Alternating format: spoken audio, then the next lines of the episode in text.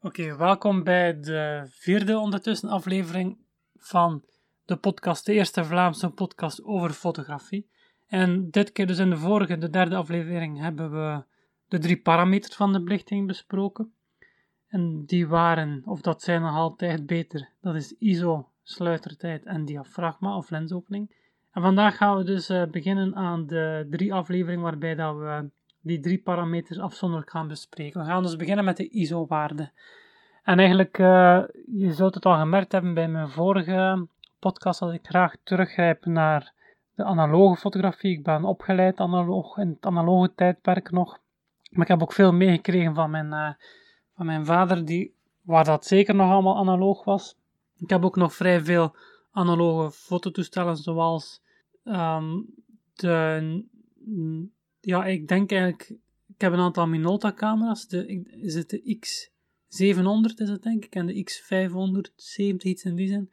En die hebben vooral heel mooie, heel mooie prime, dus uh, vaste brandpuntsafstandslenzen. En dan heb ik, dus daar misschien ik nog veel film. Ik heb nog mijn eerste analoge Nikon camera. Ik heb een tijdje ook geïnvesteerd in zo de FM 3A, de FM1 en de FM2 en dergelijke meer. Maar uiteindelijk de FM3 en zeker de FM3A, wat eigenlijk de laatste analoge, volledig manuele um, spiegelreflexcamera van, uh, van Nikon was, is eigenlijk heel duur. De dag van vandaag eigenlijk veel te duur voor wat het is. Het is een soort van collectors item. Je kan uh, voor de helft van de prijs kan je een, uh, of je kan eigenlijk voor de prijs kan je een volledig nieuwe digitale camera komen met heel veel features. Maar in de digitale, wat, als het gaat over de digitale fototoestellen die ik heb, heb ik wel heel veel van Fujifilm.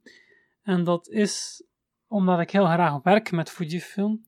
En die Fujifilm camera's, die X-series, die hebben eigenlijk allemaal een layout die heel sterk lijkt op die oude camera's. Dus op de, dat is wat we noemen de retro camera's eigenlijk. Eh, dus camera's van vroeger terugbrengen.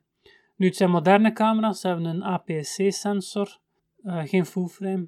En uh, ze, ze, gebruiken een, een, heel specifieke layout van uh, pixels, de X-trans sensor is dat dan.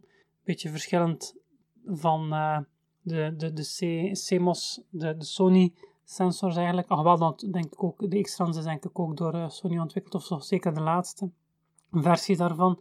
En um, het gemakkelijke aan die Fujifilm camera, dus op veel van de lenzen zit nog een diafragma ring, dus daar kan je heel gemakkelijk en heel snel zien wat de diafragma instelling is. Ze hebben ook een ISO-knop, dus daarmee kun je heel gemakkelijk de ISO-waarde gaan instellen en gaan wijzigen, zonder dat je daarvoor in het menu gaan. Je hebt gewoon een knop bovenop de camera. En je hebt ook een knop voor de sluitertijd, voor het instellen van de sluitertijd bovenop de camera. En afhankelijk van het model heb je dan ook nog een compensatieknop, dus waarmee dat je een belichtingscompensatie kunt gaan kiezen. Nu, het gemak daarvan is, je kan, dus je kunt ook volledig automatisch werken, maar waar dat je bijvoorbeeld bij een uh, Nikon of een Canon of een Sony ook eerst een programma moet gaan kiezen. Een programma is dan typisch manueel of um, is van sluitertijd voorkeuze of A van aperture of um, diafragma voorkeurkeuze.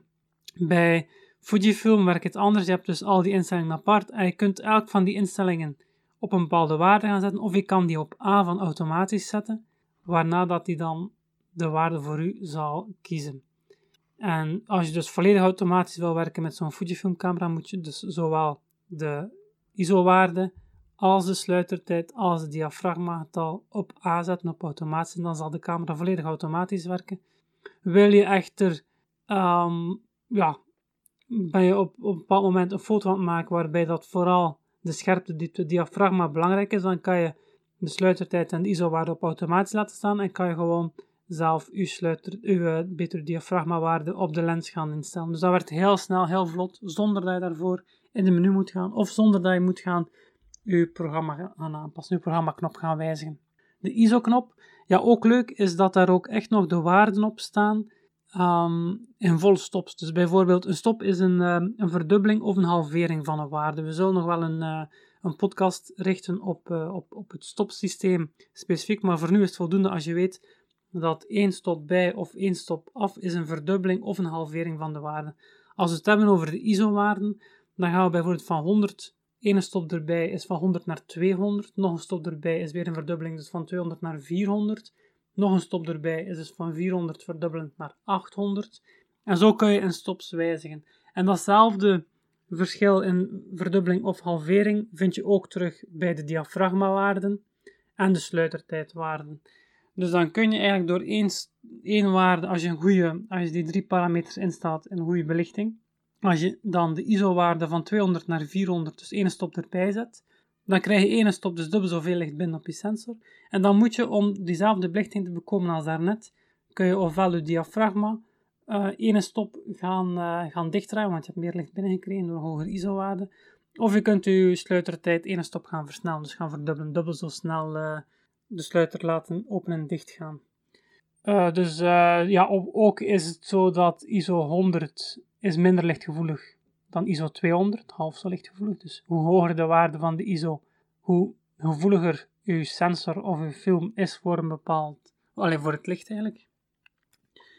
En als je vroeger een filmpje kocht, dan zei ik al dat daarop een ISO-waarde aangeduid stond. Het is ook zo dat uh, na een bepaalde tijd had je zo de, de filmcassettes, 35 mm formaat filmcassettes, met daarop een DX-code. Want eigenlijk voor die DX-code moest je, als je een filmpje in je camera uh, plaatste, zelf uh, rekening houden of onthouden wat de ISO-waarde van dat filmpje was. Om dan met die ISO-waarde in je hoofd de juiste belichting te gaan instellen. Je camera wist eigenlijk niet wat de echte ISO-waarde van dat filmpje was. En om dan niet te vergeten wat dat de ISO-waarde van dat filmpje was, kon je dan typisch een, uh, lipje van, de, van het doosje van het filmpje achter in de rug van je camera plaatsen, waar je nu bij een digitale camera een display zou hebben, had je daar zo een houdertje voor dat lipje van dat filmcassette uh, doosje, waarop dat dan de ISO-waarde afgebeeld stond. Dus zo wist je altijd, oké, ik heb daar nu een filmpje van ISO 100 in geplaatst, maar je kon natuurlijk niet die, die camera snel openmaken om te kijken, want ja, dat was uw film volledig uh,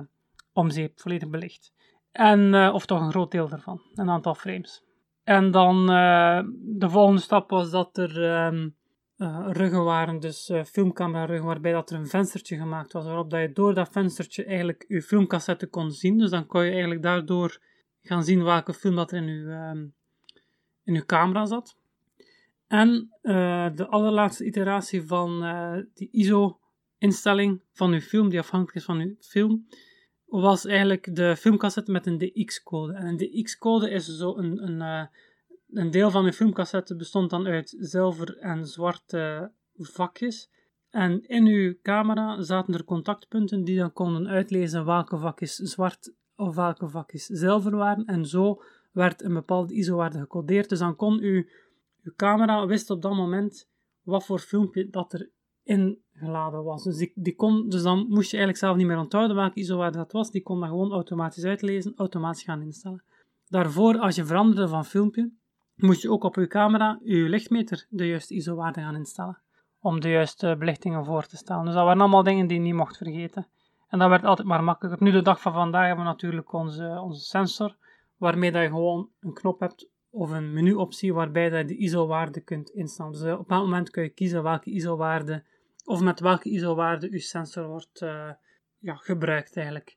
En technisch gezien kun je eigenlijk ook ISO-waarden gaan vergelijken met een input voltage. Dus eigenlijk hoe hoger je dat zet, um, hoe minder volts je nodig hebt, hoe minder licht je nodig hebt om, um, om een foto te gaan registreren. Maar dus met nadelig effect voor de beeldkwaliteit. Zowel vroeger met de ruis uh, van de Corel, de film, als vandaag met digitale ruis. Die uh, filmcassettes nog, daarbij was het natuurlijk ook belangrijk als je een filmpje plaatste, dan moest je dat filmpje volledig op dezelfde ISO-waarde gaan belichten. Wou je een andere ISO-waarde gaan gebruiken, dan moest je eigenlijk je filmpje gaan terugspoelen, het lipje eruit vissen om opnieuw te gebruiken, een ander filmpje plaatsen van een andere ISO-waarde en daar je foto's op gaan maken. Wat je wel ook kon doen, is eigenlijk als je een filmpje geladen had, en daar stond bijvoorbeeld ISO 100 op, dan kon je dat wel gaan belichten. En dat heet dan pushen. Of bijvoorbeeld ISO 200 of ISO 400. Nu kon dat niet in overdrijven, je hebt, de, je hebt altijd de beperking. Um, maar dan maak je gebruik van het dynamische bereik van je filmmateriaal. Dus dan kon je die, uh, bijvoorbeeld hele film van ISO 100 kon je op ISO 200 gaan belichten. En zolang dat je dan bij de ontwikkeling van je film de rekening mee hield in je belichtingstijden, in je ontwikkelingstijden beter, met de ISO-waarde waarmee dat je het belicht had, kon je dat gaan rechtzetten. Dus bekwam je toch correct belichte foto's.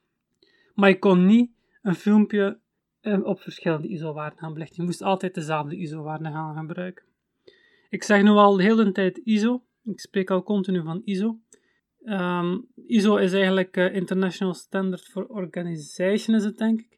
Je hebt ook ASA. En ASA is eigenlijk de American Standard voor nog iets. Maar eigenlijk de Amerikaanse term voor ISO. Maar de waarde blijft dezelfde, dus 100, 200, 400. En er is ook nog, vroeger, lang geleden, dus ASA zou je al niet meer zien, maar de, de DIN-norm was een Duitse norm.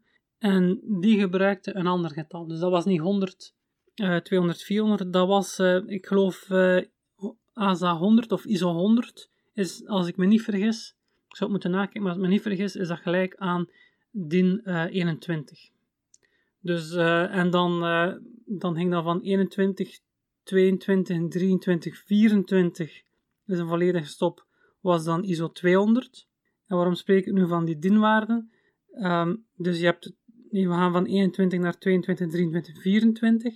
Je ziet dat je dus niet van 21 um, naar 22 is geen volledige stop. Je moet tot 24 gaan, dus die, dat verschil van 21, 24, dat is een volledige stop. Maar daar zitten nog twee tussenliggende waarden in, dat zijn dan derden van stops. En als we dat vertalen naar de, naar de ASA-waarde of de ISO-waarde, dan zou dat zijn dus 21 is 100, 125 en dan is geloof ik 160, 200. Dus op die manier kun je ook um, dat niet in volledig stop zou moeten werken. Als, als, we, als we het stopsysteem gaan uitleggen, zullen we daar ook nog wel verder op ingaan. Um, als je één waarde onvolledige stop, krijg je altijd een verdubbeling of een halvering van het licht. Nu, je wil niet altijd zo'n grote wijziging gaan toepassen. Je wil soms in kleinere stappen gaan aanpassen, dus niet in volledige stops, maar in halve stops kun je dat gaan aanpassen. Of, wat dat vaker gebruikt wordt, in derde van stops. En als je dan uh, in je camera, in je zoeker kijkt, en je hebt onderaan vaak, heb je dan zo'n aanduiding met een min en een plus, met een aantal streepjes, dan is het vaak zo dat er grote streepjes staan voor de volledige stops, en daartussen dan telkens twee kleine streepjes, om die een derde stops uh, aan te duiden. Dus zo kun je in, uh, ja, in kleinere wijzigingen gaan, uh, gaan werken met het stopsysteem. Wat wil ik nog zeggen over uh, ISO-waarden? We hebben de verschillende normen gehad van vroeger. Nu tegenwoordig spreken we allemaal over ISO. We hebben het gehad over de film, waar je altijd op dezelfde ISO-waarde moet gaan belichten. We hebben het over de sensor gehad, waar dat aan instelling is. Ja, dus de sensor is wel nog altijd gemaakt of optimaal te gebruiken met een bepaalde ISO-waarde. Dat is dan vaak rond de 100, ISO 100. En van zodra dat je de ISO-waarde gaat gaan verhogen, ga je eigenlijk gaan inputten aan kwaliteit. Ook bij film is het zo, als je een ISO 100 filmpje had, had je een heel fijne korrel. Maar als je een ISO 400 film gebruikte, dan was dat al een veel grotere korrel. korrel pardon. Dus dan was dat beeld minder scherp. En ja, op zich, korrel is niet zo'n groot nadeel van beeld. Het is gewoon uh, karakter. Maar als we kijken naar de digitale fotografie, dan krijg je in plaats van korrel krijg je ruis. En dat is eigenlijk de vertaling van die ISO-waarde die je gaat gaan verhogen. Dus je beeld wordt ook minder scherp. Dus op dat vlak blijft hetzelfde. Maar ruis is niet zozeer, is niet volledig vergelijkbaar met korrel. Als je Snapseed gebruikt op, um, van Google voor het bewerken van foto's op uh, mobiele apparaten, op Android-toestellen, dan kun je daar, heb je filters waarmee dat je korrel kunt gaan simuleren op een digitale foto. Maar dat is nog iets totaal anders dan digitale ruis. Digitale ruis zijn eigenlijk pixels die de verkeerde waarde aannemen. Omdat, uh, omdat de, als je de ISO-waarde gaat gaan verhogen, werkt die sensor niet meer optimaal. Krijgt het altijd maar moeilijker en moeilijker om het juiste beeld te gaan vormen. En dan zijn er altijd maar meer en meer pixels die er eigenlijk niet in slagen om de juiste kleur aan te nemen. En dat zijn dan typisch pixels die blijven vaststeken in rood of vaststeken in groen. En tegenwoordig zijn, heb je wel heel veel pixels. Je hebt 24 megapixels op een foto. Vaak is dat de ondergrens van de digitale camera's, camera's van vandaag, maar je hebt ook digitale camera's met 40 megapixels of meer zelfs, 45. En eigenlijk, uh, omdat die pixels zodanig klein zijn, valt dat niet zo heel erg op als daar eentje de verkeerde kleur heeft. Vroeger had je op film bijvoorbeeld een stofje, dat kon er uh, op, je, op je film of op je, op je spiegel of zo, of bij de ontwikkeling, kon er uh, stof op je sensor of op je film komen. Dat werd ook een spekkel. Ook op je sensor kan er stof zitten trouwens. Dan krijg je ook een spekkeltje in beeld. Dat zijn veel grotere spekkels dan de pixels. De, op, een, op, een, op een analoge film moet je zo'n stofje dan, als je het niet van je, van je negatief krijgt, als het niet gewoon op een negatief vlak, maar echt in de, in de belichting zit, dus mee belicht is, op het moment van de opname, dan moet je dat gaan retoucheren met een penseeltje en verf. Uh, of je kunt gaan inscannen en op de computer gaan retoucheren. Op de computer kun je natuurlijk gewoon uh, met een digitaal penseeltje wat gaan. Uh, eigenlijk, typisch gaan we zo'n fouten op de computer met um, klonen, stempelen, geloof dat, noemt dat geloof ik. Dus dat eigenlijk het, dat deel van de foto gaat opvullen met een kopie van een ander deel van de foto. Als je een foto hebt van de zee en in de zee zit één vlekje dat niet juist zit, dan kun je een stukje van elders in de zee gaan kopiëren en daar plakken. En dat is zodanig klein dat dat ook niet opvalt. Maar dus ruis is nog veel kleiner. Maar als je die ISO-waarde genoeg verhoogt, dan gaan er altijd maar meer en meer pixels verkeerd gaan staan. En krijg, wordt dat op den duur wel zichtbaar. En ga je dus wel um, kleurverschuivingen typisch, maar ook onscherpten en dergelijke. Dus dan ga je dat altijd maar beter en beter gaan zien. Een tip als je in een bepaalde situatie zit waarbij dat je niet anders kunt dan een hoge ISO-waarde selecteren. Bijvoorbeeld omdat je een concert fotografeert met weinig licht. Of je moet uh, ergens iets heel snel gaan, dus uh, sportfotografie. In een zaal misschien ook, dus ook bij weinig licht, maar je, je moet hoge sluitertijden gebruiken omdat je onderwerp beweegt, dan kun je het jezelf iets gemakkelijker maken door, het is nog altijd beter om een hogere ISO-waarde te nemen en nog altijd foto's te hebben dan geen foto's te hebben, of die ISO-waarde niet te, niet te wijzen en je tijd veel te lang te kiezen, waardoor alle foto's onscherp bewogen en mislukt zijn eigenlijk.